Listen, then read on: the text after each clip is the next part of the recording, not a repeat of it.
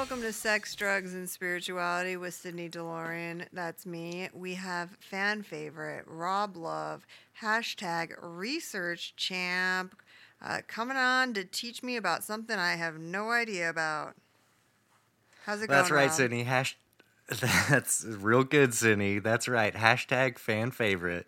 Rob Love here with a juicy true crime story that probably most people have never heard of, but it's got everything you want in it.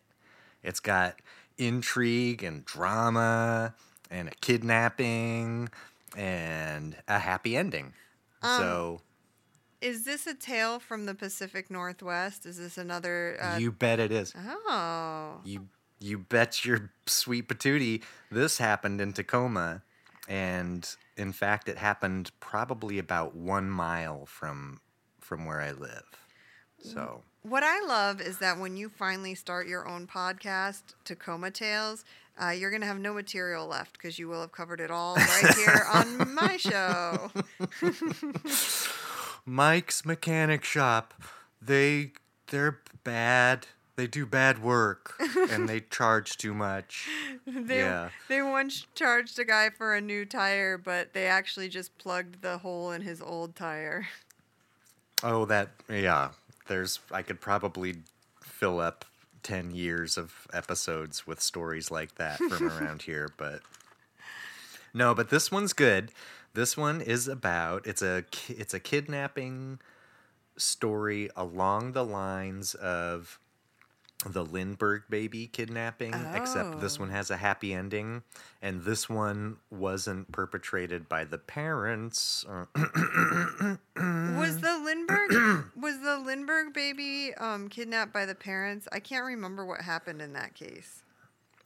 Um, well, the official narrative is that it was not kidnapped by the parents, but a lot of evidence suggests that Oh. it was in fact an inside inside job, kind of like uh, like a Big Lebowski type situation, where you kidnap your own kid, pay yourself the ransom, but then the kid en- ends up murdered by the kid quote unquote kidnappers Oh. but but the kid but the kid had some physical deformities and might have been like mentally challenged and you're a staunch um what's that called where you oh uh eugenic you're you're a staunch eugenicist Yeah, it was big back then. People loved Yeah. eugenics.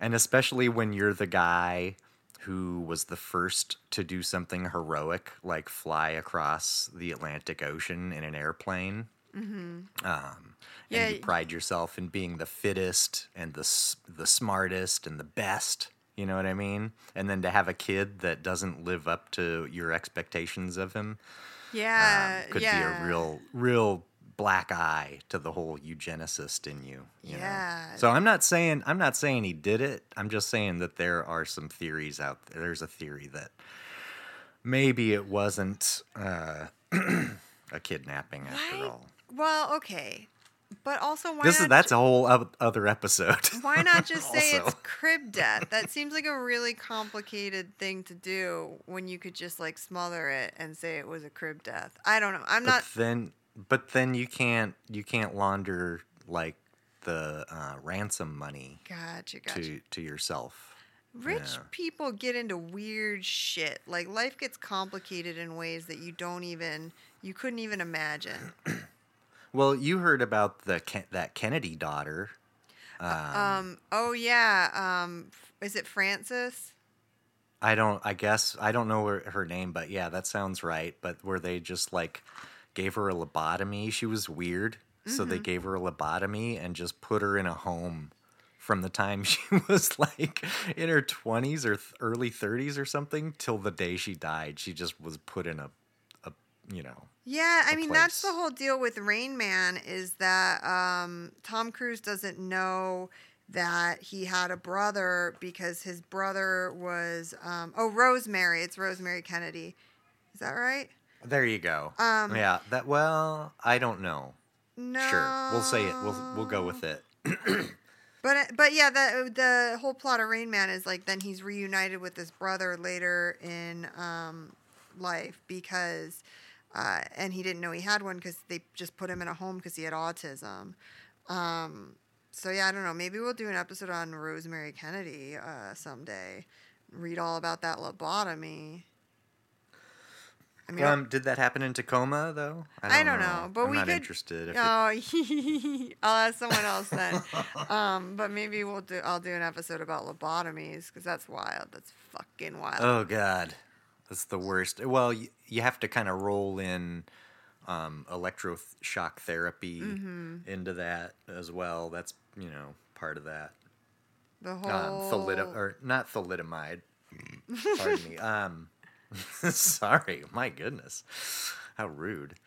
Um, Thorazine. Oh. Like do do a whole like one flew over the cuckoo's nest kind of deal, you know. Yeah, I could have my mom on. Oh, there's a She was a psych There's nurse. uh in fact if you want to do a Tacoma version of that, Western uh I don't know if currently Western State Hospital is across the street from the old like spooky.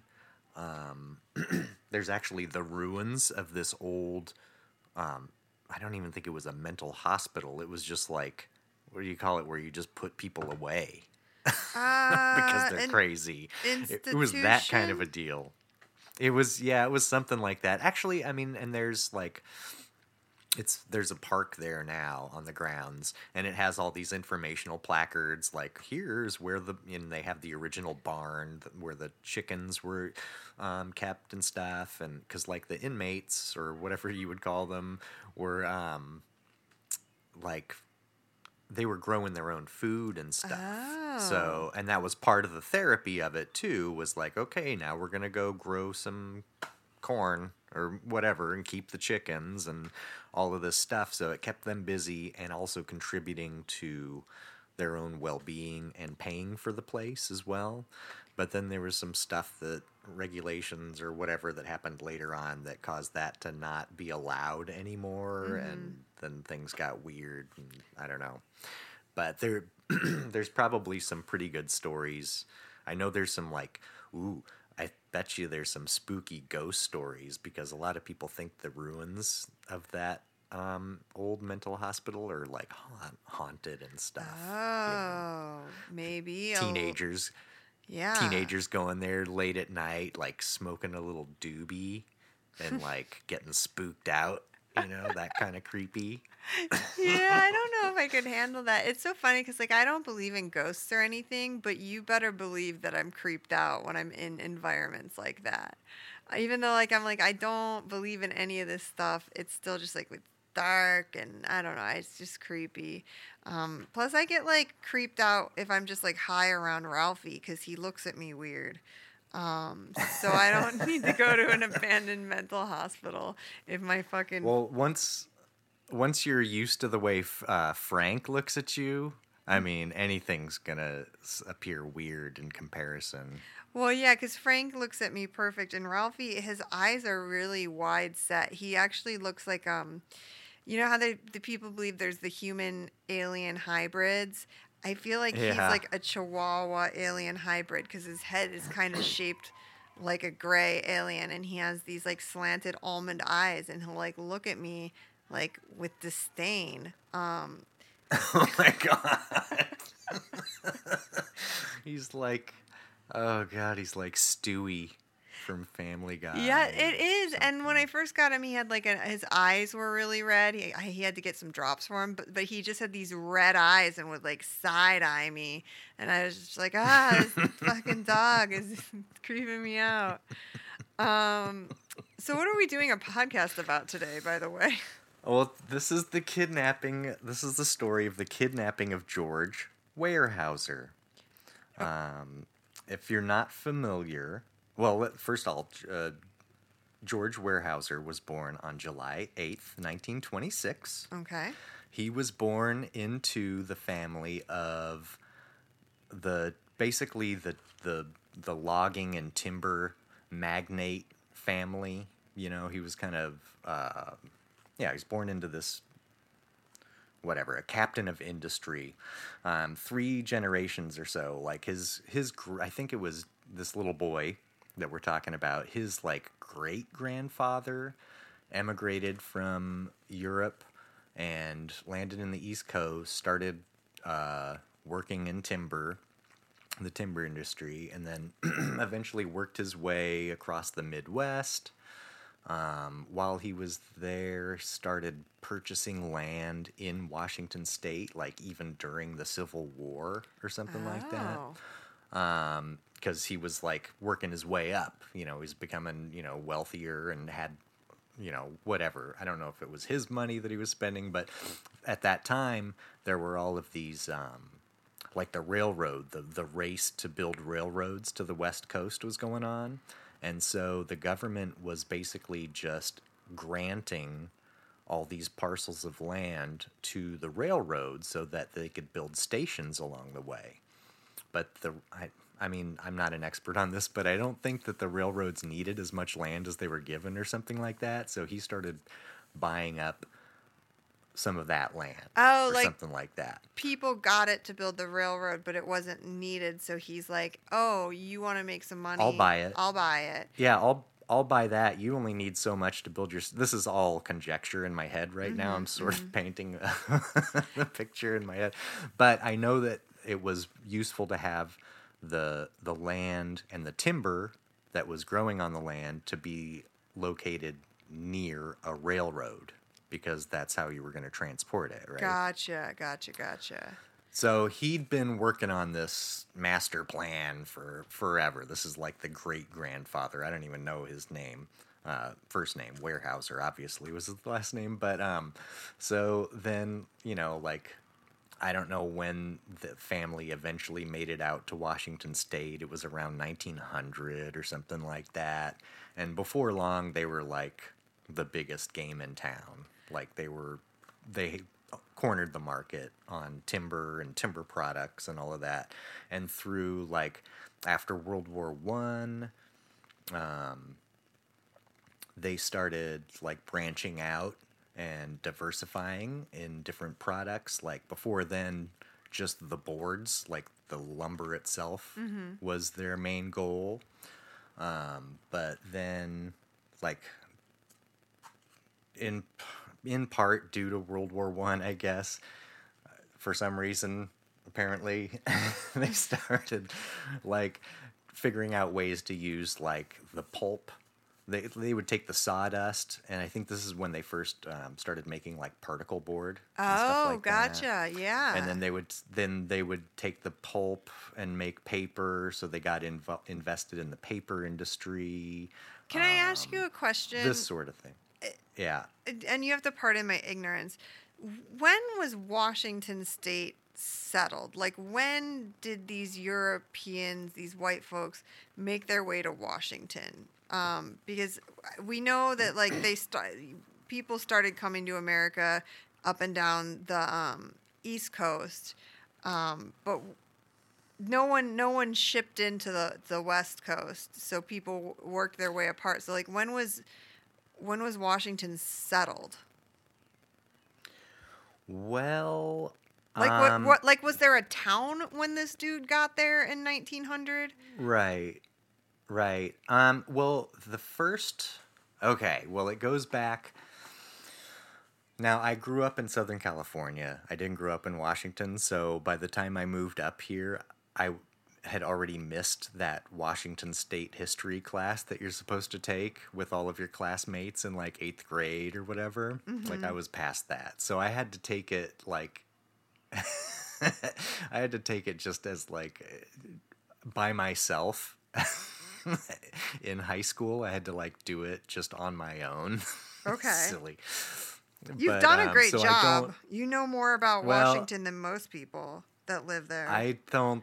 I don't think that the class, the Washington State history class I took, contributed much to my knowledge of Washington State history at this point. But um, going back as far as you can, as far as you can go for Washington State, as far as I know, unless there's some like French Canadian, I don't think they were over here back then. I would think Spanish came up the west coast, but I don't think they they didn't come up this far.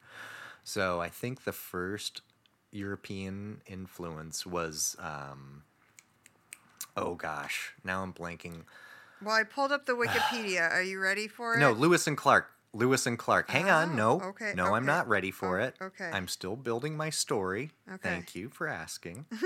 so Lewis, the Lewis and Clark expedition was supposedly like there's different stories on where they eventually found the Pacific Ocean. Some people say that they went to Astoria, Oregon, and some people think there was a separate little jaunt to Olympia, Washington. Like there's a plaque at Sylvester Park in Olympia, Washington, um, that says this is the you know the the end point of the Lewis and Clark Trail. So that's one version of Oh. events that they they went all the way up into Washington. Um, but anyway, so that's but there were no you know towns here or anything. I think now the state I believe was incorporated. It became it was originally part of the Oregon Territory before any states existed. It was all the Oregon Territory, and then that got divided up into obviously Oregon, Washington, and I think Idaho Okay. um, at some point. So Washington statehood, maybe you're maybe that's what you've got in front of you, but I think it was in like 1851 or something like that, 18 somewhere around there. Um, you are uh, pretty close. So, um, it uh, was separated from Oregon in 1853 and established as Washington Territory. Um, in 1889, it became the 42nd state. Uh, Oh, United States. 1889.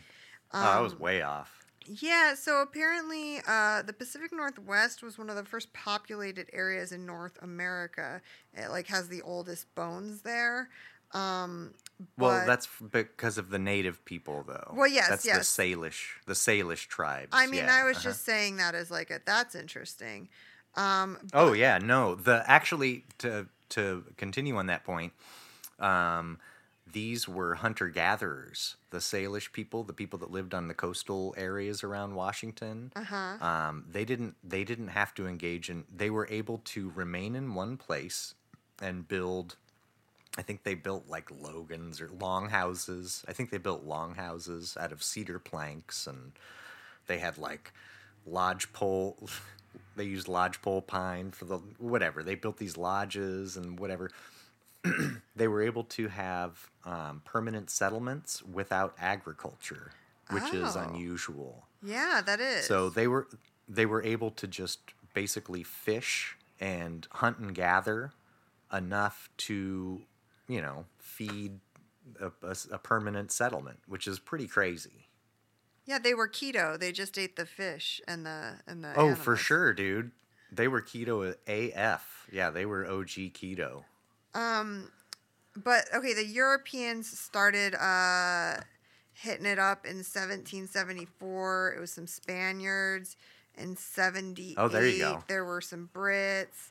Um, so yeah, the late 1700s. It seems like a lot of Europeans were hitting it up. So that makes sense. Um, and settlement started to happen around the 1830s, and um, they refer to it as the settlement there because that is actually when white women began moving to the territory. Um, Woo woo! yeah. Um, and Shout so, out to white women. Because before that, people were seeking out the Métis, which is like, um, apparently it was like a mixed race of people um, that were a result of, you know, European fur traders uh, having sex with the Indian and like they, natives, sorry, the thing I'm reading says Indians. Um, so uh, so apparently there was like a whole separate race they called Matisse because Europeans kept going there and fucking the natives and so then they had a, a different race Now- of mixed race people. And then when the white people were going there uh, to like settle down they were like we totally want these Métis women but then they brought in like white women. Um so okay okay. So yeah. So back back to I was just wondering because I was like, I was like, how industrious is this dude who's out there running a timber business? Like, is he like a pioneer founding this town, or are there people there? So there's people there. There's people. Oh. Oh, well, I mean, I don't know. Like, he. I don't know that he founded any towns. I think he mainly just had. There were logging encampments located along the railroad.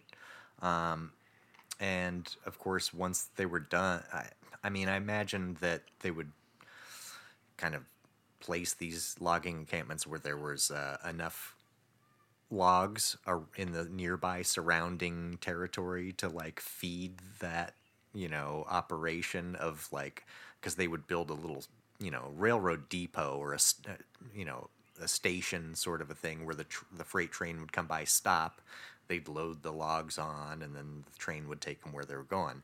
So um I don't know that it was towns necessarily. I think it was more just like outposts and encampments. Gotcha. Basically, at that point, they would go into town with their, you know, with their pay or whatever for provisions. You know, get your hardtack, um, maybe a new axe handle or something.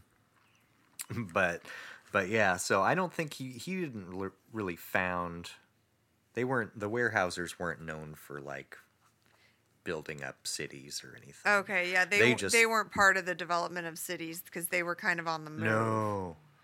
They just they opened up lumber mills and put a lot of money in their bank account essentially. Heyo. So yeah, yeah, yeah.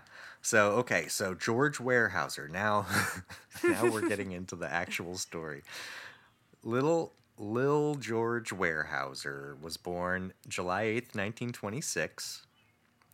And um, when he was about nine years old, when he was nine years old, on, well, I don't know the exact date that his grandfather died, but um, so his grandfather dies, and on May 17th, 1935, there's an obituary um, printed in local newspapers and even far reaching ones, including Spokane, Washington, or Spokane, as you like to call it. did I did I do But, that? uh, no, I'm just giving you a hard time. No, once a long time ago, I gave you a hard time. But, uh, so. so, so this obituary runs for this um, timber magnate. Um, it was, it was J.P. Weyerhaeuser, uh, I believe, was George's grandfather's name. Um, so his obituary runs in the in the paper, and in Spokane, and these three degenerate losers. Well, this one lady. Okay, so these three degenerate losers find the obituary. Um, let me give you their names. We have, first of all, it's Margaret Waley. Um, she's 19 years old. She reads the obituary in the in the Spokane paper, and um, now this is 1935. The um, Lindbergh kidnapping happened in 1931, okay, and- so it's a known and thing. in that, it was a known thing. There there was a spate of essentially like copycat kidnappings that were going on um, after the fact, or maybe even before the Lindbergh kidnapping. That might have been where the kidnappers of the Lindbergh baby got their idea to do it. oh, but, so it was a um, big industry, kidnapping. It was a big industry in the. They called it the. Uh, they, what they called it the snatch racket, which was also, which was also the name of my punk band in high school, Snatch Racket. no, it wasn't. But no, it wasn't. But so in the late late twenties, late twenties and early thirties, that was like a big thing, mm-hmm. right? There's all the, you know, like the depression is going on. There's all these really rich people that have way too much money, and you don't have any. So obviously, what are you gonna do, right? You're gonna kidnap their kid and you know hold them for ransom, whatever. So this is like part of the zeitgeist at that time. So this obituary runs in the paper in Spokane, and 19-year-old Margaret Waley reads it and uh, tells her her dirtbag husband Harmon Waley, 23, and uh, and presumably their friend um, William Swede Dainard, which who he also went by Williams uh, William Mahan, like man, Oh, okay. A H A N. Um, but so she tells them about this thing and supposedly kind of suggests that it would be a good idea to maybe because I assume that the in the obituary they mention how much money he was worth at the time of his death. Yeah, of so course. it probably kind of planted the idea in her head like so uh his you know the the person who just inherited all that money is living in Tacoma like they knew all about it from the obituary I assume like who his next of kin were and where they lived and all this so she gets the idea that maybe a kidnapping is in order and that that's a good way to um to make a little quick cash right Yeah. now these lo- these losers, um, so Harmon Waley met William Swede Dainard in um, Idaho State Penitentiary um, back in the I think it was 1929. They were both serving time there at the same time. Harmon Waley was there serving like a six month sentence for some petty bullshit and uh, Swede was there serving a longer sentence for like I don't know if it was bank robbery or you know it was something a little higher up than that, right?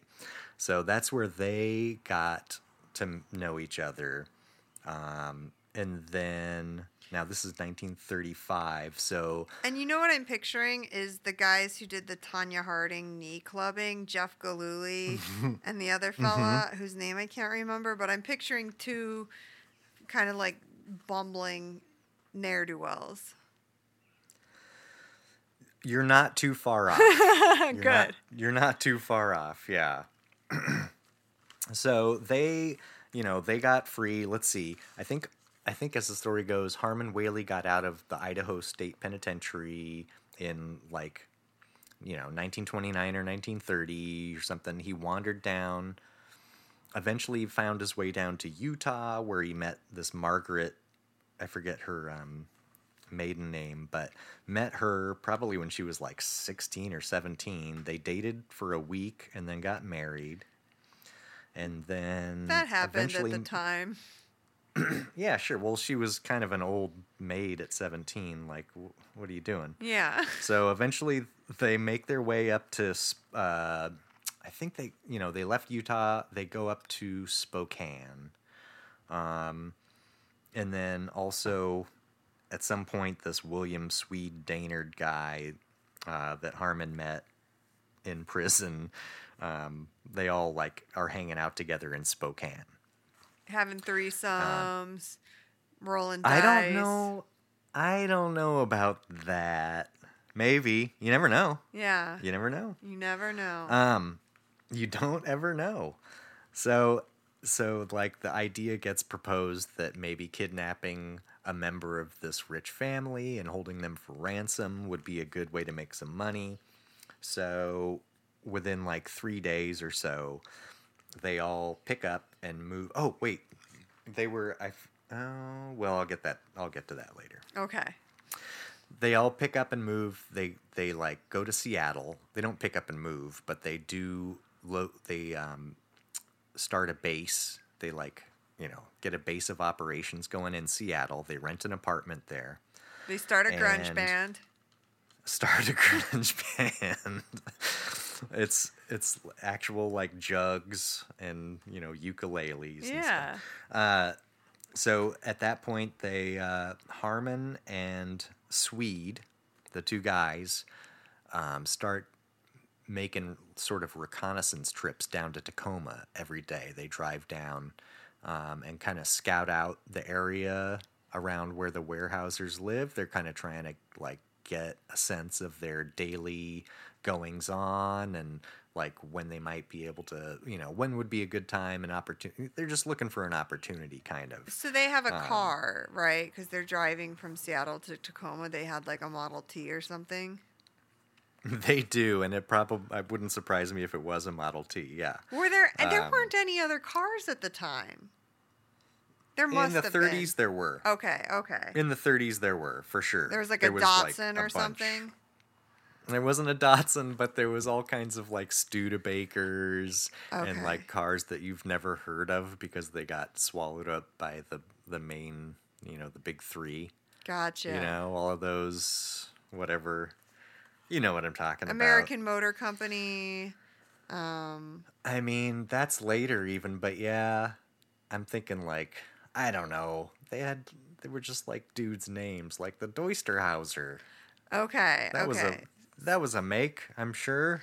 Oh yeah, so there know. there were other cars. So they're kind of bougie. They have Oh, a yeah. car. By the th- by the 30s, there were co- a lot of cars. Yeah. yeah, And yeah. why did they decide Seattle and not Tacoma to for their base? Because they didn't want to be in the same city as like the that's kidnapping. a real good, real good question. I don't know. Yeah, that's a that's probably a good um, guess as to why that would be because it's not that far away. It's only like 35 miles. So okay. you know, back then, back then there I five didn't exist. So picture an hour's drive, maybe hour and a half, maybe hour and a half. Okay. between the two places. So they these two guys for about 3 days or so they they're they're making these like reconnaissance trips trying to like scope out the scene, figure out how's what's the best way to hit it. And on May 24th, 1935, uh George Weyerhaeuser happens to be let out of class early, Oh. 15 minutes early for lunch that day. Now, normally, George would walk down to the Annie Wright Seminary, where his sister went to school, and he would wait there with her for their chauffeur to come pick them up and take them home for lunch. Uh huh. So little George bougie. So little George Weyerhaeuser walks to the Annie Wright Seminary as usual to go collect, you know, meet up with his sister, but he gets tired of waiting around, so he decides he's to just walk home, Oh, which is not far away. Yeah.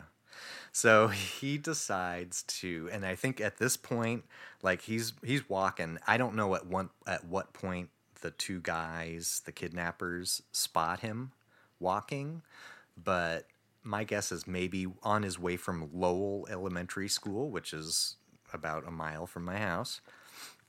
On his way to Annie Wright, maybe they were driving by and spotted him.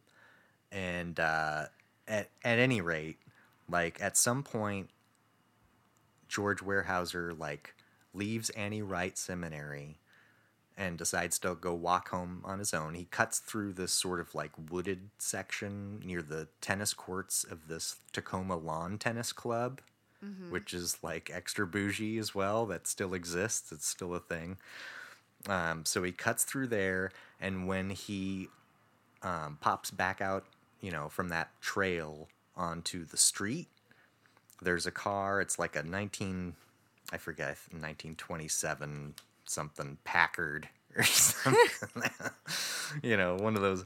But anyway, it's like this old kind of a jalopy at that point. They, uh, but the with these two kid, kidnappers are just like waiting for him, right? And one of them gets out of the car and is like, "Say, fella, uh, tell me how to get to Stadium Way, would you?" Which is like a street. It's like a street, you know. That's where the supermarket is, or whatever. That's you know about a half mile from there, maybe. And uh, who knows? The little boy. Well, gee, Mister.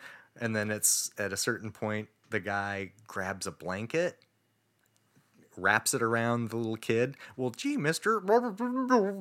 And then like shoves him into the back seat of the car, and they they drive away Oh my god. and they god. just kidnapped they just kidnapped George Weyerhaeuser. They had no idea th- that wasn't even part of their plan. They were just basically trying to figure out, okay, who can we kidnap? You know, like when can we do it? And then all of a sudden the opportunity presented itself and they're just like Here it "Yoink." is. Jesus So. Christ. Hell yeah.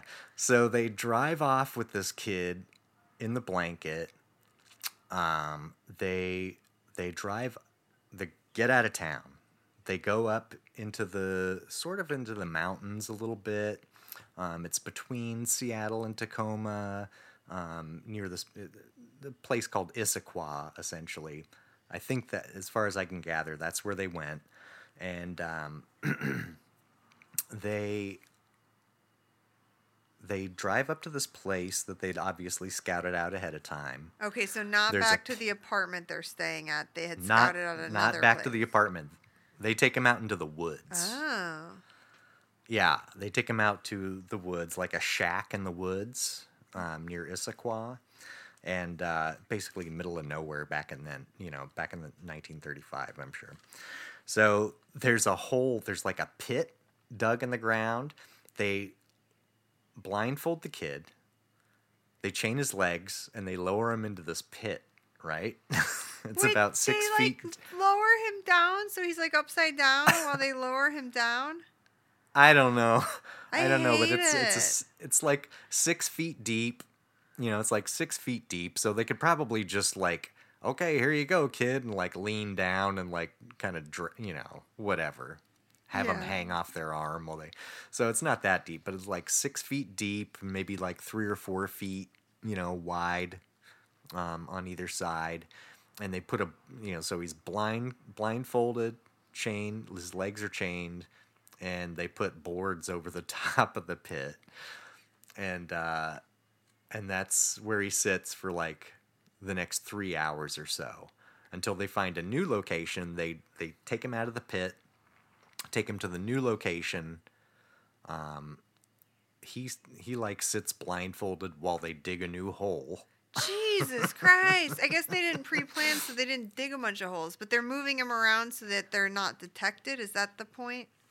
I wonder if why. I wonder if they're- got spooked away from the first location because they. I mean, you don't just happen upon a pit like that, Yeah. right? They must have dug it, but then they must have realized, oh no, uh, there's some reason we're gonna get spotted or something. I don't know. I don't know. But they move them to a new location. They have to dig a new hole, like a couple of dummies. Um, they finish digging the hole.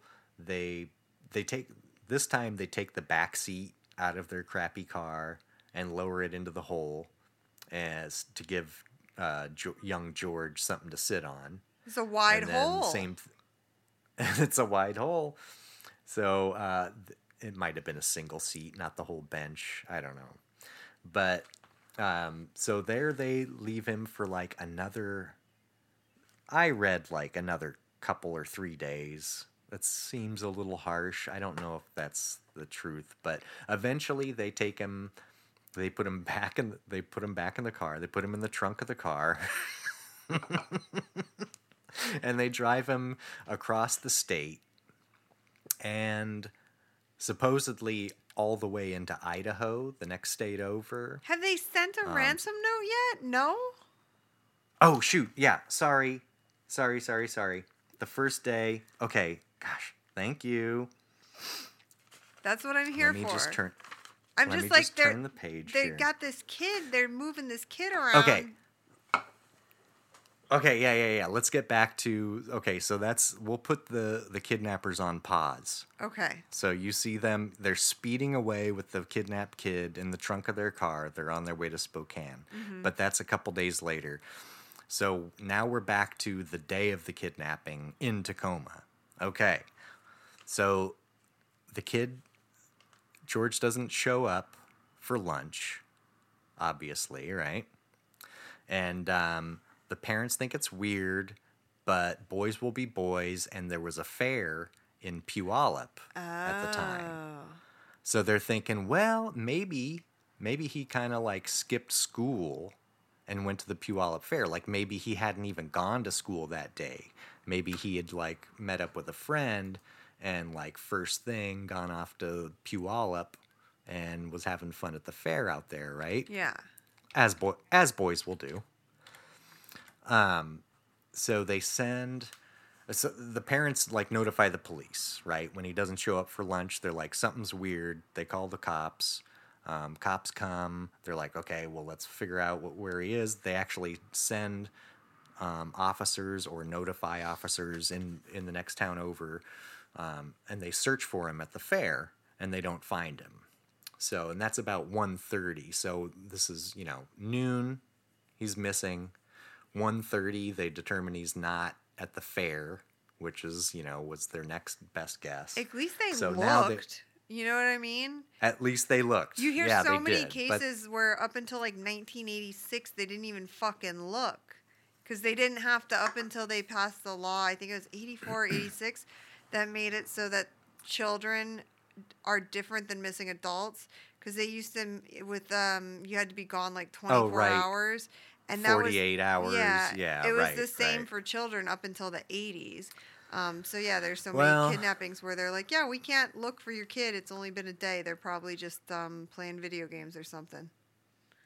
I, I have a feeling something about being a millionaire back in 1935 might have played into Mm, that. Okay, so it's a lot. It's a lot like now. You're right. What, what am I talking about? It. Yeah, it's rich people. So they, you know, so now they're worried. They weren't at the kid, the kid wasn't found at the fair. Um, so now, you know, it's tension, right? Mm-hmm. Uh, around, let's see, around 6 p.m. I believe it was around 6:30 that evening. Um, a special a special delivery, uh, special mail delivery gets delivered to the Weyerhaeuser home, which is located. Do you want to guess where it's located at? What Is the it- number address is? Uh, six nine four twenty. You're very close. It's 420. Ah, I knew it. I knew it. Um, So uh, a special a special delivery gets uh, message gets delivered to 420 North Fourth Street. Okay. Put that on your walking tour. It's only about a mile from here. You're like in the uh, process of doxing yourself, by the way, between the last pup dates and this one. You're You just put all the radiuses. You just put a bunch of like you know where you put the radius. Okay, it's got to be within this circle. Yeah, yeah. I've already are gonna figure I've already doc. If you listen to all these episodes, you can figure out where I live. it's pretty easy. but um, just look for the guy with a two foot beard. Yeah, yeah, feeding crows. So this letter arrives, and the police are there, right? Um, in the letter, there's this like crazy 21 point like list of instructions that are somewhat repetitive and kind of goofy. I won't go through them all, but included is uh, it's essentially you know a demand for twenty thousand dollars ransom Okay. um, to return the boy. Um, and it on the outside, on the back of the envelope, it had the boy's signature because they had like in that first pit where they kept him, they like must have you know written up the ransom letter, um, sealed it in an envelope, and then at some point they handed the boy George, boy George, the envelope to have him put his signature on the back to sort of lend authenticity that you know here he is it's actually him you know we actually have him and whatnot. Um, so they at some point they take this is a weird side bit that i learned but they ta- at some point they take the the envelope to the boy's school teacher and or maybe they bring the school teacher to their house or whatever who knows but to have her authenticate his signature Because she would know. The parents don't know. They're She would rich. know. They don't see their kid. Exactly. Yeah. That's the part that I thought was weird. Like, really? Okay. So she authenticates that it's his signature. I saw an old like black and white photo of um, her like pr- prostrate on a on a sofa, like swooning after she had heard the news that that the boy was kidnapped. you know? it's this giant Mrs. Garrett lady. You know, it's like this six foot tall lady. She's a big lady. she looked pretty big in the photo. Oh, you I like know. that? I'm not averse to it, but uh, You like know, like a six foot, six foot two lady? Okay, back to the story. Okay. Um, so I'm just trying to set it up that you're like into gi- what's that fetish? Gigantism. Yeah, you like that. Amaz- Amazons. Yeah, I- I'm a- yeah. like I a- like I'm I'm a devotee. Okay. okay. So the six foot tall lady says that it's his signature, so they know it's all legit, right? Mm-hmm. So they've got this twenty one point set of instructions. Blah blah blah. Like it basically is like, don't involve the media. You know, don't send cops. Um, blah blah blah. Whatever.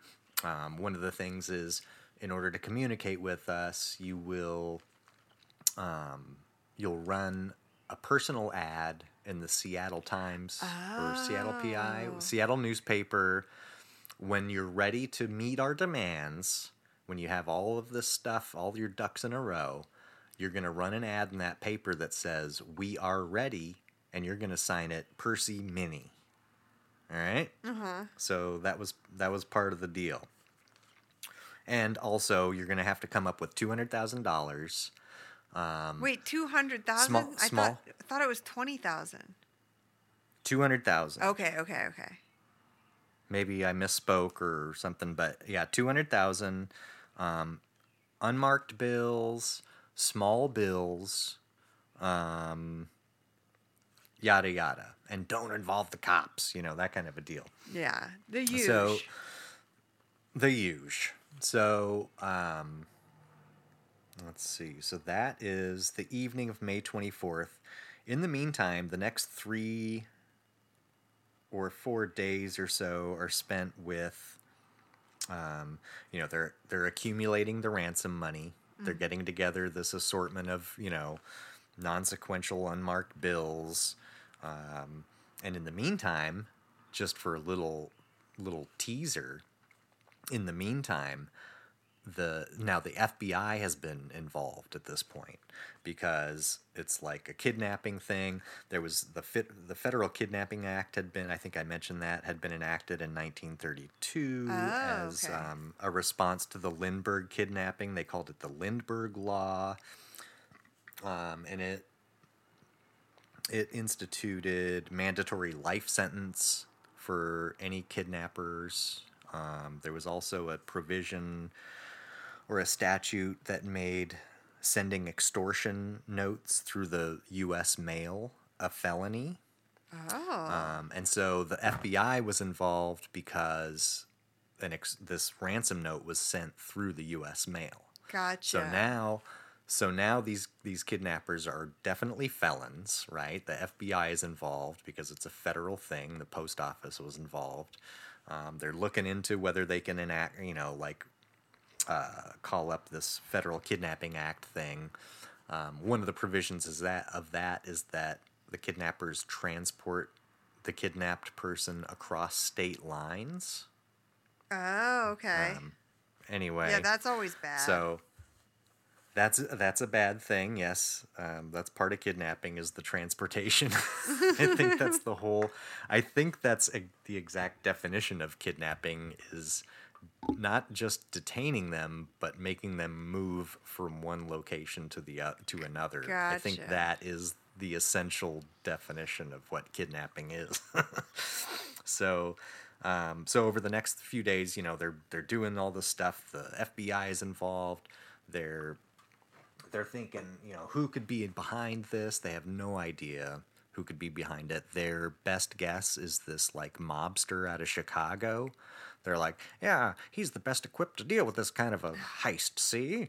So our eyes are pinned squarely on him. There's just you one know. guy in the whole country that's like th- th- this Well- guy. It had to be this guy. Well, he had a he had a bu- you know he was a mobster, so he had you know cohorts, and in fact, one of his henchmen was reportedly seen in Tacoma during that week, Oh, okay. like within the past few days. So they're like, oh, it's probably that whatever. I can't remember his name, but um, so they were thinking that might have been going on. Um, they're getting the money together. They're whatever. They're just like working out their plan. So uh, part of that that ransom note said you had until May 29th to get the money together and respond to us. And on May 28th, May 28th, John, which is George's father, John Weyerhaeuser, um, they they uh, oh they they run that ad in the paper um, that says we're ready, signed Percy Minnie, and so on May 29th, let's see, oh uh, John receives a second letter from the kidnappers, and it instructs him to travel to go to Seattle um, and register at the Ambassador Hotel under the name James Paul Jones. Okay. yeah, whatever. His name was like John Paul Weyerhaeuser, but whatever. James Paul Jones. I don't know. it's just It hard to spell any- Weyerhaeuser. They wanted to save the effort. So, uh, further instructions were delivered that evening. Um, they told John to drive to a certain location. There would be a marker. There'd be like a, a stick in the ground on the, along the highway or Okay. road or whatever. On this, on the top of this stick, there'd be a white piece of cloth, and then like I don't know, at the bottom of the stick, there's like a can, like a soup can with a note in it that uh-huh. told him to go t- to another location, a second location. So he followed the instructions. He goes to the next location, and um, he finds like the stick with the the white piece of cloth on it, but there's no like there's no other instructions. So he just sits there and waits for a few hours, and no one ever shows up. So he just goes back to the he goes back to the hotel. So the next day, he gets a phone call from someone who appears to be affecting like a European um, voice, like uh, intonation to their voice, you know? like a bad accent. kind of, yeah. And which actually goes back to the Lindbergh thing. That same thing happened where they were apparently contacted by someone in a weird European accent, you know? huh. But anyway, so uh, the next day, John gets this um, phone call, frustrated, angry phone call from someone with a European accent. Um, says, "Why didn't you follow our instructions?" He's like, "Well, I went there and I didn't see anything. Like I, I did what you said, and there was nothing, right?" So, um, so then So was he like at the wrong spot or what? I think what happened was the can just got moved or they forgot to put they screwed up basically. They made this as you'll see in the next part I'm about to read, they made this like system of this like scavenger hunt thing like really too complicated where Ah. if one link if one link in the chain got like fudged a little bit like there's no way to find the end. So it's like apparently like he only made it two links into the chain that night but the next night he gets uh, this phone call and says okay well go to this location and starts the whole he, they they direct him to this abandoned house.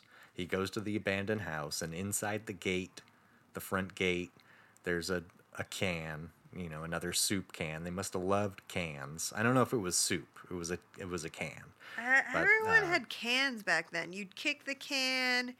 You know, it's just the beans came in cans. It was just a, the era of cans, and I think some of them had shit in them that made you sick, like in the actual can. oh probably botulism yeah Yeah, yeah, you'd get it because the can would be dented and you'd get botulism. So it's just a rough time So for he- people and cans. But I mean, you know what? If you're hungry, it's probably a great time because before that you had to like have food handy, but but then you could just like open up a can. You got wh- what are some of the things you could find in a can? You could find green beans. Stewed You tomatoes. You could find stewed tomatoes. You could find peas. Mm-hmm. You could find corn. Mm-hmm. Should we keep going? I don't know. I'm because I'm trying to think of things that would be in cans in the 30s, and I'm I think it was limited. I don't. There was Campbell's I think it was limited too. I don't know if oh maybe Campbell's soup. Yeah, I'm thinking a lot of single ingredient foods Yeah. that were available in can. Like it was just corn or it was just, you know, beans or whatever. So Yeah, I don't know. Maybe they had. I, I don't. I, I don't think they had any like, you know, Chef Boyardee or anything. but Mm, yeah, they no, might have had definitely not. Campbell's. There was Campbell's because we looked it up once when they invented soup, and it was like uh, before the turn of the That was century. one of the first. Oh, okay, yeah. So they definitely had the soup. So, um, so yeah, I think he just whatever the can got misplaced or someone came along and like picked it up. Oh, what's this? And then tossed it in the bushes.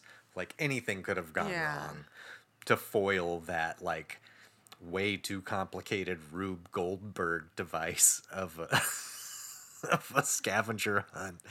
So um, the second evening, they direct him to go to this abandoned house. He looks inside the gate, right where they tell him. There, he finds a, another can with a note telling him to go to another place. He finds another note. This goes on several times until he ends up um, on this rural road, like out in the middle of nowhere. Um, he pulls over off the road at the spot they tell him, and um, he was told to leave the ransom money in the car, leave the the driver's side door open with the dome light on, and then get exit the car and walk towards the highway.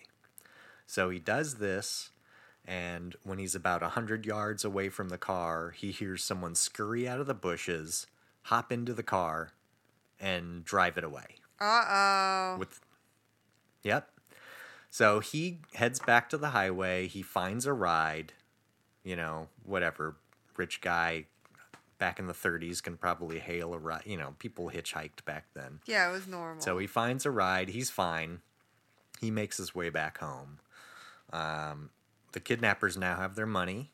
Um, the the car was driven back to Seattle and was found in the Chinatown, the International District, the Chinatown area of Seattle. Back then, it was just abandoned.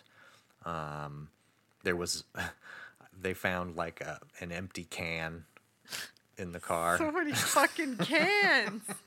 so many cans. so that's that's it for that car. Brand new car too. It was like a it was like a 1935 I want to say it was um a Pontiac. And the car was done so? Did they trash the car or what? No, I don't think they trashed it. I think they just left it. They just abandoned it. Okay. I'm sure it was fine. Yeah, yeah. So okay, so that's that. Um, So the now dad's the like on the highway and they just left him there. So Uh, who comes to get Not him? even a high, not even a highway. This is just a road. Oh, okay. So he just has to wait for the next passing vehicle. I think. Like eventually he find he you know hitches a ride, finds his way home. gotcha. I, I didn't I didn't find any information on how he got home. but so now the kidnappers have their money. At this point, oh, now we have to go back to the kidnappers. Yes. So this all happened before you know, after where we left off with the kidnappers. So the kidnappers are done keeping him in holes and chained up Okay. and whatever. So they decide to take him back to their actual house that they lived in in Spokane. You know, Uh-huh. that the Harmon or sorry, not Harmons, the the Waleys, Harmon and Margaret Waley, their house that they had been renting in Spokane, Washington. Another oh, but first, can. let's see. Another can. Spokane. Oh God. So they they you know they take him out of that last hole and they put him in the pack of the you know trunk of the car. They drive him from Seattle to Spokane, which is like a five hour drive these days. It was you know probably at least that long back then. Um, they take him all the way supposedly to Blanchard, Idaho. Um, that comes into play later on in the story. Um, then they where they handcuffed him to a tree for maybe an hour or something. Then they took him to Spokane to this Jesus. house that they. Yeah, I know, I know. This kid is pit to pit to chained, handcuffed to a tree. Like, what the fuck? He's seven. He's nine, He's nine, but yeah, still Okay. same difference. yeah. So and then and then they take him to Spokane to the house that they you know that the the Waleys were living in, um, located at fifteen oh nine West Eleventh Ave, Spokane, Washington. Add it to the it's notes. still there. Oh Yep. wow. Uh, add that add that to the walking list. Um, it's a two bed. It, at that time, it was a two bedroom, one bath Mm-hmm. House. Um, do you want to guess what they paid a month for it? Um, three dollars. No, oh, a month. A month. Three dollars. Three. I- this isn't revol. This isn't Revolutionary War times. Um. Okay, they paid thirty dollars. very close. Very close. Twenty eight dollars a month. Yeah, that's amazing. And now the rents Uh, are too damn high. oh, they're so high. So uh, they took him back to that house, um, where they basically kept him in a closet. They put a mattress down in the bottom of this closet, like a walk-in closet. So they put a mattress down and um, kept him in there with. Uh, I think it was. I want to say that it was Harmon Waley that was like basically sleeping on the other side of the door at night. They kind of like Making to keep, sure he didn't you get know, keep out. making sure he didn't get out. But at the same time, later on, George would describe his time being held captive there as not too unpleasant. Like they fed him well, and um, they would let him they would let him read like the newspaper uh, stories about his his own kidnapping. Well, I mean, after the pit, anything is an upgrade. So he's not in a pit. Anything's an upgrade. Yeah. and they they would like like Harmon would like play the ukulele for the kid to, in an attempt to entertain him. I read at one point, and even like they were telling him. So like at one point they.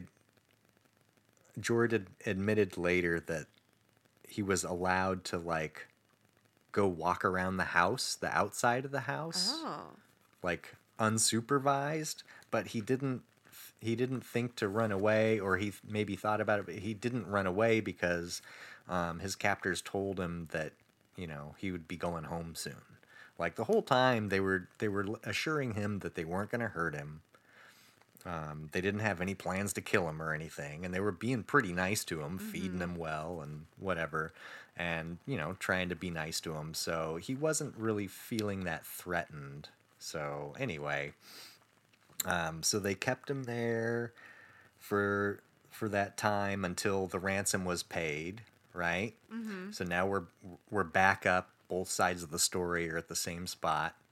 So the ransom gets paid um, i don't know if whoever collected the ransom you know drove to dumped the car in seattle they probably you know picked up their car drove back to spokane i'm imagining because it was a couple of days before um, george was delivered back to you know the west side of the cascades essentially That must have been like they some brought- tense days where you're like, okay, they took the money. Where's my kid? Mm-hmm.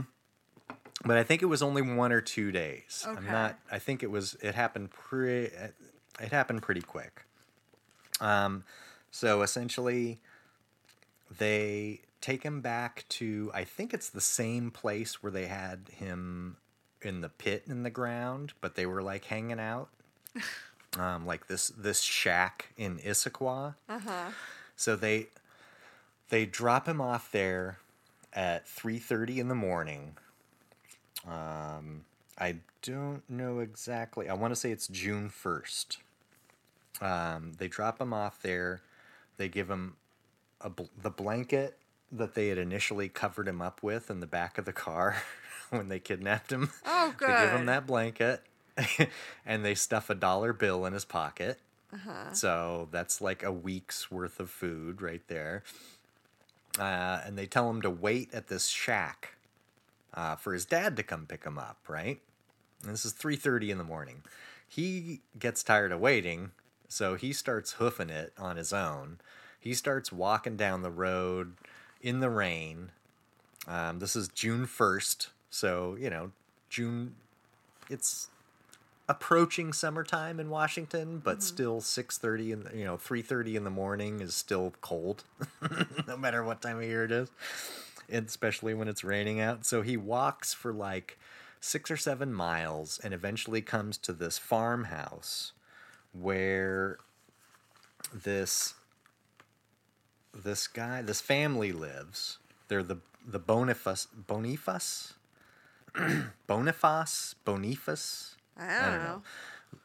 Louis and Wilena Boniface live in this farmhouse with their four children, and th- this little millionaire kid comes walking up all dirty and wet at 6:30 in the morning to their front door knocking on the door.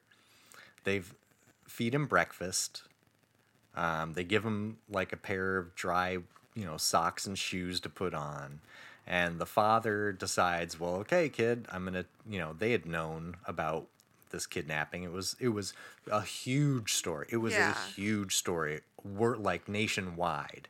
Like it was capturing all the headlines across the nation. So they had obviously heard about it. They're like okay kid. Well uh, let's get you back to your family. So um, luis boniface puts him you know loads the kid into his old dilapidated model t. Hey, called there it earlier, is. model t.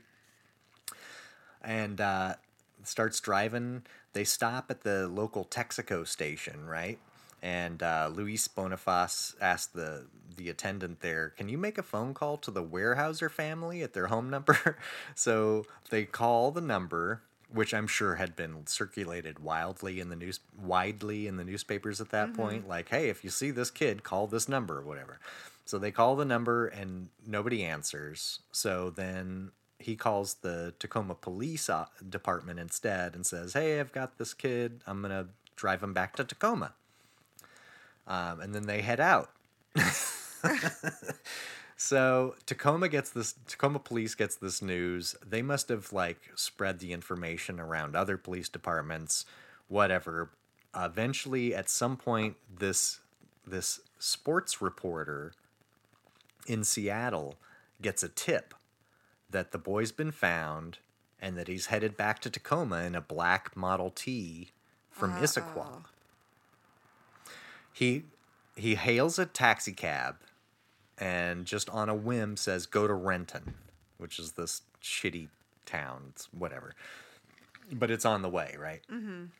So um, they they're going there. Eventually, he finds he spots the Model T with the kid in it, and uh, tes- he tells the taxi driver to like loop loop back around. They pull a Yui, and they you know they whatever they manage to make the the car stop. This guy, his name is um, shoot, John Darer. I want to say I have it written down somewhere. Uh, convinces convinces uh, Boniface that he's with law enforcement somehow, and uh, gets him to um,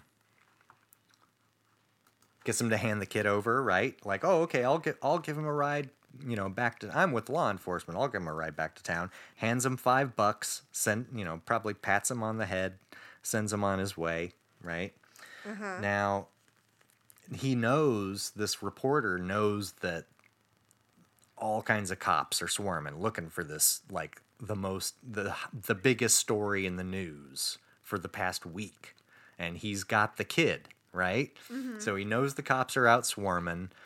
Um, he lays down on the back floor and tells the kid to lay, lay down on the back seat um, and and tells the the taxi driver like take the back roads back to Tacoma, right, to avoid the cops.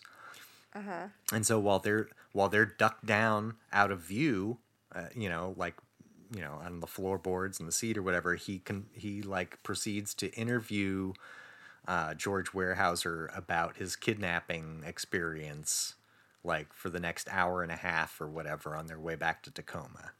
So at 7:45, they pull into the Weyerhaeuser driveway. Um, there's like sort of an underground garage type of a thing. They pull into there. Um, this this reporter guy hops out, like bangs on the basement door. There's like a garage door he's banging on. Eventually, a friend of the family opens the door. George Weyerhaeuser just kind of walks back into his house. Like no big deal. And, I'm uh, home now. Yep, exactly. And then um, the the the friend of the family just kind of shuts the door in the face of this reporter guy. Huh. who was he was kind of expecting like wow you did it yay thanks or whatever Here's but they're some just of like our money because we're rich. exactly right but he just got like a, a face palm like yeah okay bye-bye bye-bye now okay bye-bye we don't care what you have to say So, but now he goes and proceeds to, you know, write up this big story. It's like an extra, extra, read all about it kind of a thing. It's a copyrighted story. I don't know what that means, but um, apparently it was like, you know, it was. It was released as an extra in the Seattle Times, and it was um, distributed through the Associated Press nationwide. Um, but his interview with the quote unquote, you know, most famous kidnap victim or whatever, like the world's most famous boy, that kind of a deal. Yeah. So I'm sure it was a hit, you know, whatever. I don't know. I didn't read the article because I didn't want to stoop to his level. but Glad you have your morals. Yeah. So okay, let me catch up with my notes. Blah blah blah. World's most famous kidnap victim. Read it here. Um. Okay. So that's that, and then now, what happened? Now we're okay. So now the kids were safely returned, right? Uh huh. The FBI are still involved, of course, right? Uh huh. but now they can move their uh, their attentions away from recovering the kid to finding the kidnappers. Yes. So what they do is now all the the now that the kid's back, they don't have to agree with any of the kidnappers' demands, right? Yeah. because we got the kid. So now they took okay. So that two hundred thousand dollars ransom money, mm-hmm. the the FBI and cops or whoever had taken the time to re- record the serial numbers of every single one of the twenty thousand bills that were delivered as the ransom. So t- Oh. picture 20 th- 20,000 banknotes, you know, fives, tens, and 20s. Yeah. They wrote down every single serial number. And it, it was a list 10 pages long, must have been real tiny print. Uh-huh. But they distributed they distributed that list to like um, post offices, uh, train stations, you know, like all the places where people might spend money. Mm-hmm. They distributed that list there and asked that they, you know, keep an eye out for. Seems like a needle in a haystack. Oh, for if you sure. ask me. but so that's June first that the kid is delivered back. June on June second, a twenty dollar bill um, with one of the matching serial numbers was used to purchase a train ticket to Salt Lake City from Huntington, Oregon. Oh. Just one Uh-huh. ticket? Just one? Well, I mean, I imagine it might have been two. Yeah. That's that's where my went. That's where my mind went as well. I was like, wait a minute, just one ticket. But I think I whatever.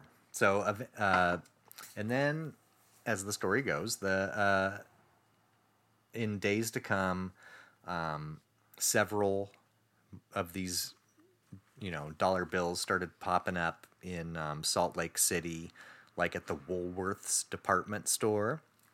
Apparently, there was a young blonde lady um, showing up and buying various groceries and sundries Ooh. for you know for days on end and uh, the employees there note you know made a note that oh these are the serial numbers of the bills. So they called the FBI the FBI shows up and they kind of hang out for a bit and sure enough who shows up? Blondie Margaret and uh, so they like pull her aside and start questioning her.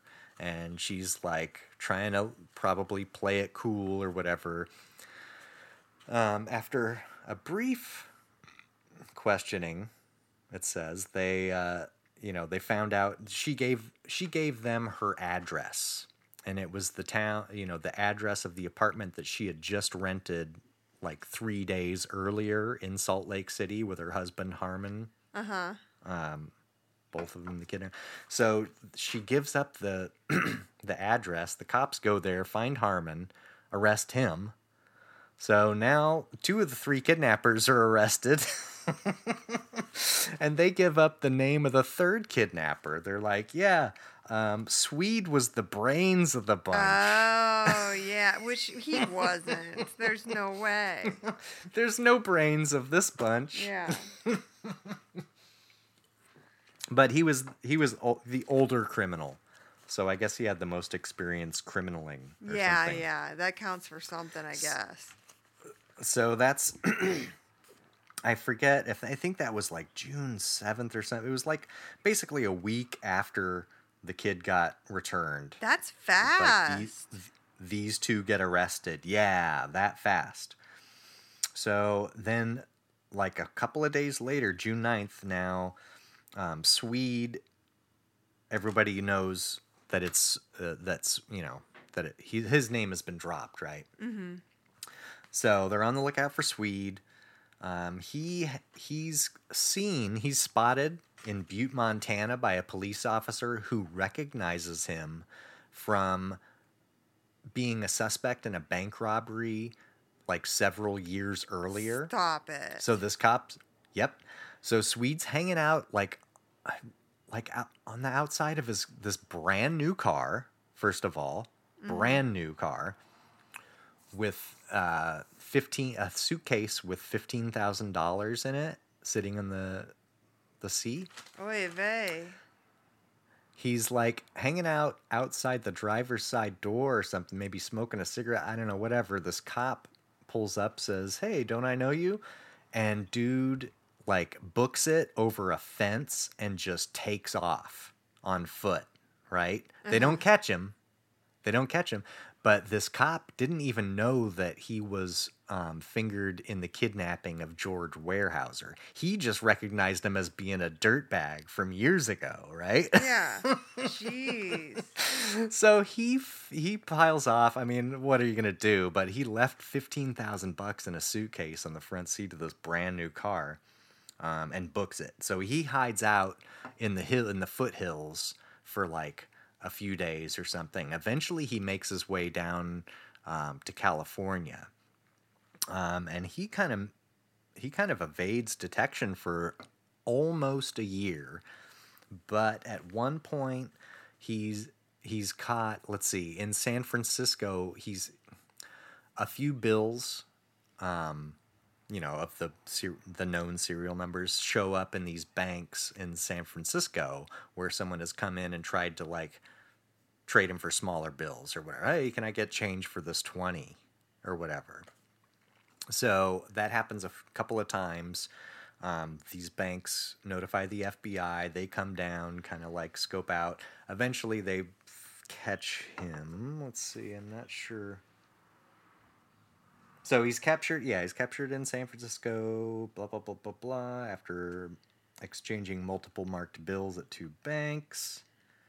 Oh, he was armed with a 45 caliber uh, semi-automatic pistol, semi-automatic pistol. But he Oh. gave up. He but when the uh, FBI agents approached him, he gave up without a fight.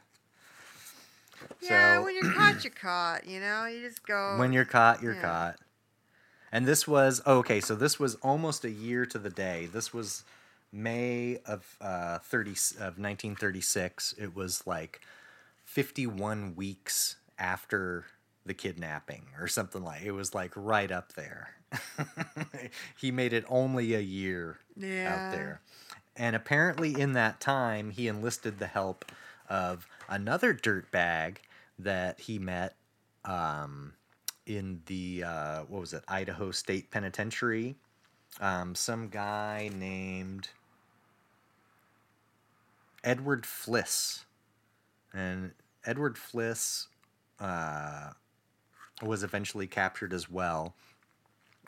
Um, this was like oh, maybe like five months later. This guy was caught, and he was someone who was basically just helping launder the kidnapping money. Gotcha. Like the Swede guy was like, "Hey, if, you know, if you go around to all these places and just like get change, you know, like give you know give him a five and get five ones, whatever.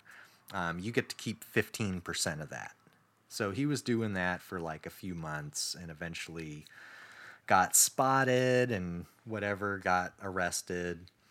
Um, so now we have all of the people responsible for the kidnapping are arrested. The kid is back home, right? So Uh-huh. everything's back together.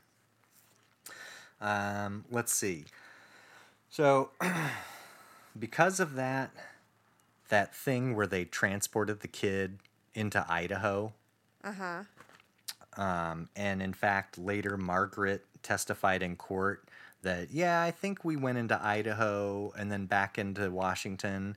That was enough to make it so that, um, well, uh, well, whatever. They they decided to, let's see. Let's go with the first arrested. So Harmon and Margaret were the first arrested. Harmon decided not to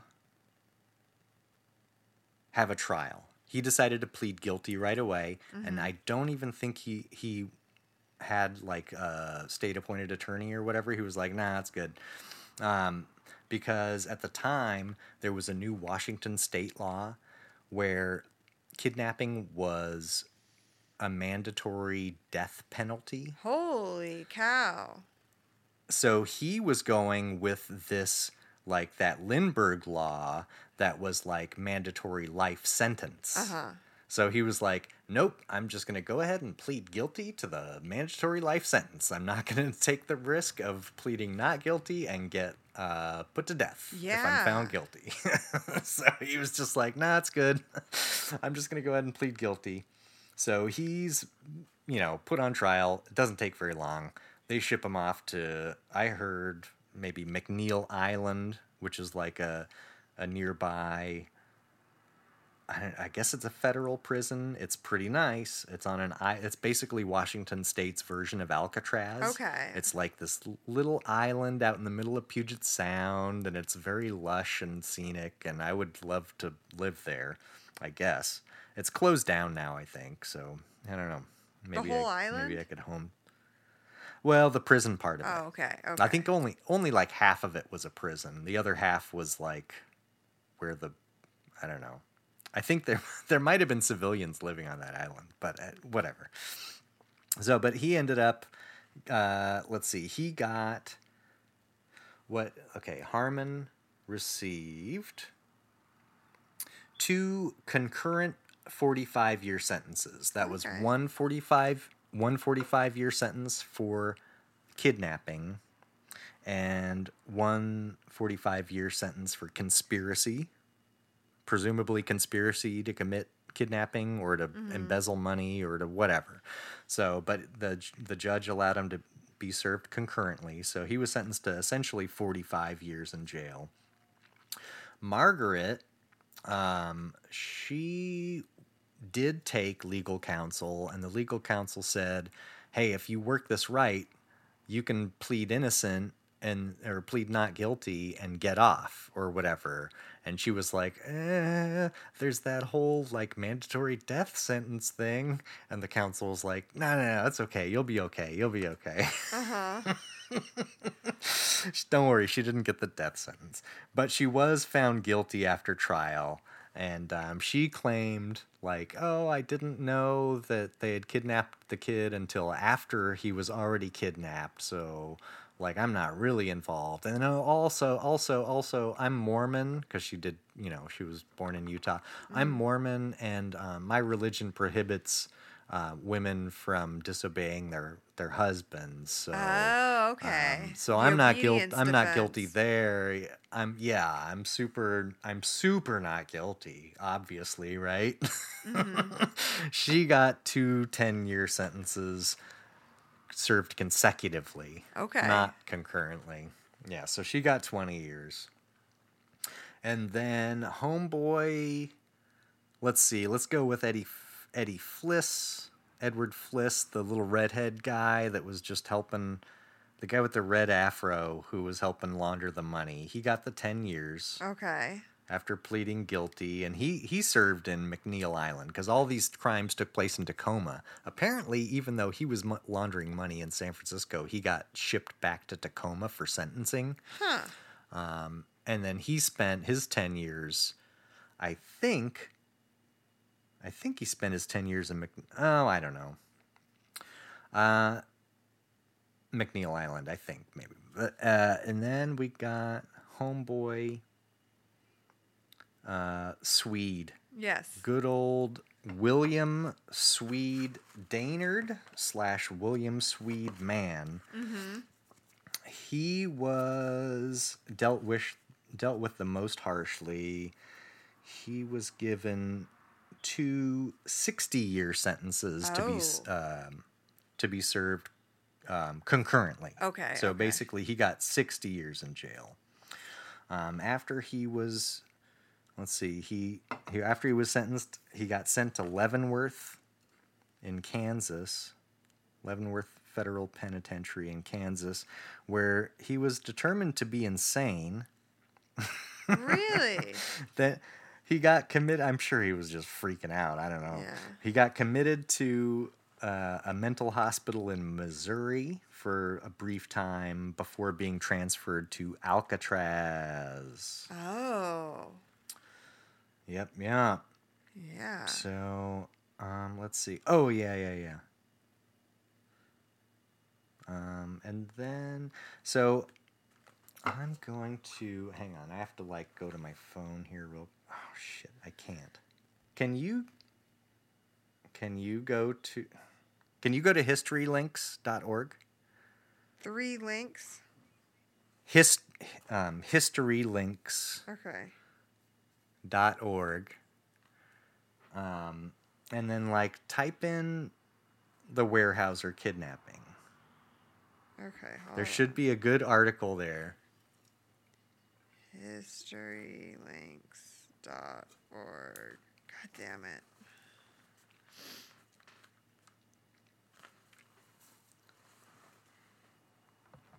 And then i'm gonna have basically i'm gonna have you read the um like this would be like while the credits of the movie are roll are scrolling or whatever like this is the montage that plays out okay. like, well, first I had to at- look like up how a- to spell fucking Weyerhaeuser. oh yeah yeah yeah 'cause sorry It's not spelled like how It's- it's said. it's not it doesn't make any sense It's spelled like Wirehouser. Um, And that's how some people that's how some people actually pronounce it, I think, is Weyerhauser. I've never I've grown up here all my life and I've not all my life, but I've worked in like forestry a little bit. I've only ever had, heard it pronounced Weyerhauser. So, whatever. okay, so I am at the page for the There's- Weyerhaeuser kidnapping. Yeah, you got it? I got it. Okay, scroll all the way to the bottom of the article. Not all the way to the bottom. There's after the There's like an after after log. After the case. Yes, read that. It's like five paragraphs. It's six paragraphs. Yeah, I know, but it, this wraps up this wraps up Okay. all the stuff. This is a good thing to read. Just go ahead and read it, All and right. you can give um give credit to the author or whatever if you want. I'm sure I don't give somebody wrote shit. this. Not, Okay. After the case, Yep. in appreciation for helping his son, George, Mr. J.P. Weyerhaeuser Jr. gave Louis Bonifas lifetime employment in the Snoqualmie Falls lumber mill owned by the Weyerhaeuser Timber Company and a monetary reward of sufficient size to purchase several acres of land and build a new house in the Snoqualmie area. Margaret Aldora Waley was released from the Federal Correctional Institution, Alderson, West Virginia, on May 21, 1948, having served two thirds of her sentence. After her release from prison, she divorced Harmon, resumed using her maiden name, Thulin, and moved to Columbus, Ohio, where she worked for the American Electric Power Company. Eventually, Margaret returned to Salt Lake City, where she married Robert J. Ray, blah, blah, blah. Harmon Metz Waley was paroled from the McNeil Island Penitentiary on June 3, 1963, after serving 28 years of his 45 year sentence. He allegedly wrote to the Weyerhaeuser family from prison on several occasions, apologizing for his crime and seeking employment with the company upon his release. Magnanimously, the Weyerhaeusers gave Waley a job at one of the Weyerhaeuser plants in Oregon. He died in Salem on February 6, 1984, at the age of 73. That's wild. They fucking hired him. yep. Um, William Dainard was eligible for parole in 1955, but the federal parole board didn't believe that a three-time loser, that's in quotes, like Dainard merited an early release, but he was later paroled. He died in Great Falls, Montana, uh, September 1982, 1992. Edward Fliss, who had an extensive criminal record, including kidnapping and robbery, served almost all 10 years of his sentence. He was released from MCFP, blah, blah, blah. George Hunt Weyerhaeuser attended Yale University and, after a strong career as a mill foreman and general manager, assumed control of the timber company in 1966. Under his leadership, the Weyerhaeuser Corporation absorbed several new businesses and expanded their operation. He retired from the corporation in 1999. Yep. So he made good. Homeboy George, little boy George, who got kidnapped so many years earlier. Um, three years after his, uh, like the the last Harmon was the last um, kidnapper to be released in 1963. Three years after that, that's the guy who got the job, who had like written the letters asking for jobs, Yeah. and they gave him a job. Oh, so he ended up being So- his boss. No, no, no. Well, he they shipped him down to Salem, Oregon. He wasn't like work. He wasn't working nearby or anything. Okay. So, but so that guy got gets released. He's the last of the kidnappers to be released in 1963. Three years later, young George becomes like the I don't know if they called him the CEO at the time, but he basically takes leadership of this giant corporation. Mm-hmm. the little boy who almost didn't make it, but yeah, he uh you know, he after he basically just put it all behind him. Yeah. Um, in fact, he didn't he didn't like to speak about his experience afterwards. He's just like, yeah, it's in the past, whatever. He just didn't want to dwell on it. Um, he went on to uh, go to Yale, and he graduated from Yale with like um, some sort of like an industrial business degree, or like a bachelor's degree in industrial business or something like that. Um, he then that was in like 1949, I think. Um, he then immediately started working for the lumber company, but like at a mill, or no, I think he actually worked harvesting trees for the first couple of years. Then he worked at a mill for a few years. Then he started getting into administration, and then you know eventually uh, they just gave him full reign. So they they put him through the ringer. He wasn't like they didn't just drop him into you know a leather desk chair and say okay here you go like they made him they made him do some work and he actually was reportedly you know a good force in the company. He started like taking on ecological concerns you know spotted owl type stuff even before um, it was mandated. Um, so anyway he he he was you know sounds like from all reports he was a good guy. Um, i think i'm not sure if he's still alive but He- if he's no not a, way. Dude he i mean he was born in 26 Stand by. you can look it up but um, I know that his son, who took over the company after him, homeboy George retired in like '88 or something. Uh huh. and his son his son took over the company and his son died of a heart attack at like the age of 59 or something so i know george outlived his son Huh. I Um, i can't don't know find it. i thought you I'll do an update. okay so yeah well he was alive i mean he lived into the at least the teens i know that for sure Okay. So at least until 19 or 2012 or something like that. But so I don't know. I wouldn't be surprised if the dude was still kicking it. Okay, so this article I'm reading, let me figure out when it was published. 2019, apparently he was still alive. He lives in Palm Springs.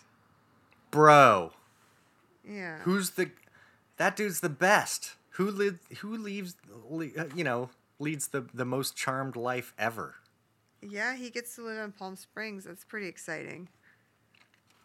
Well, also he's like a multi-millionaire. Yeah, that helps a lot in life. Um, and he survived the kidnapping, which isn't very yeah, and had a good time. It was it was probably like a camping trip for him. Mm-hmm. This kidnapping, you know, like he's just eating bologna sandwiches in a closet.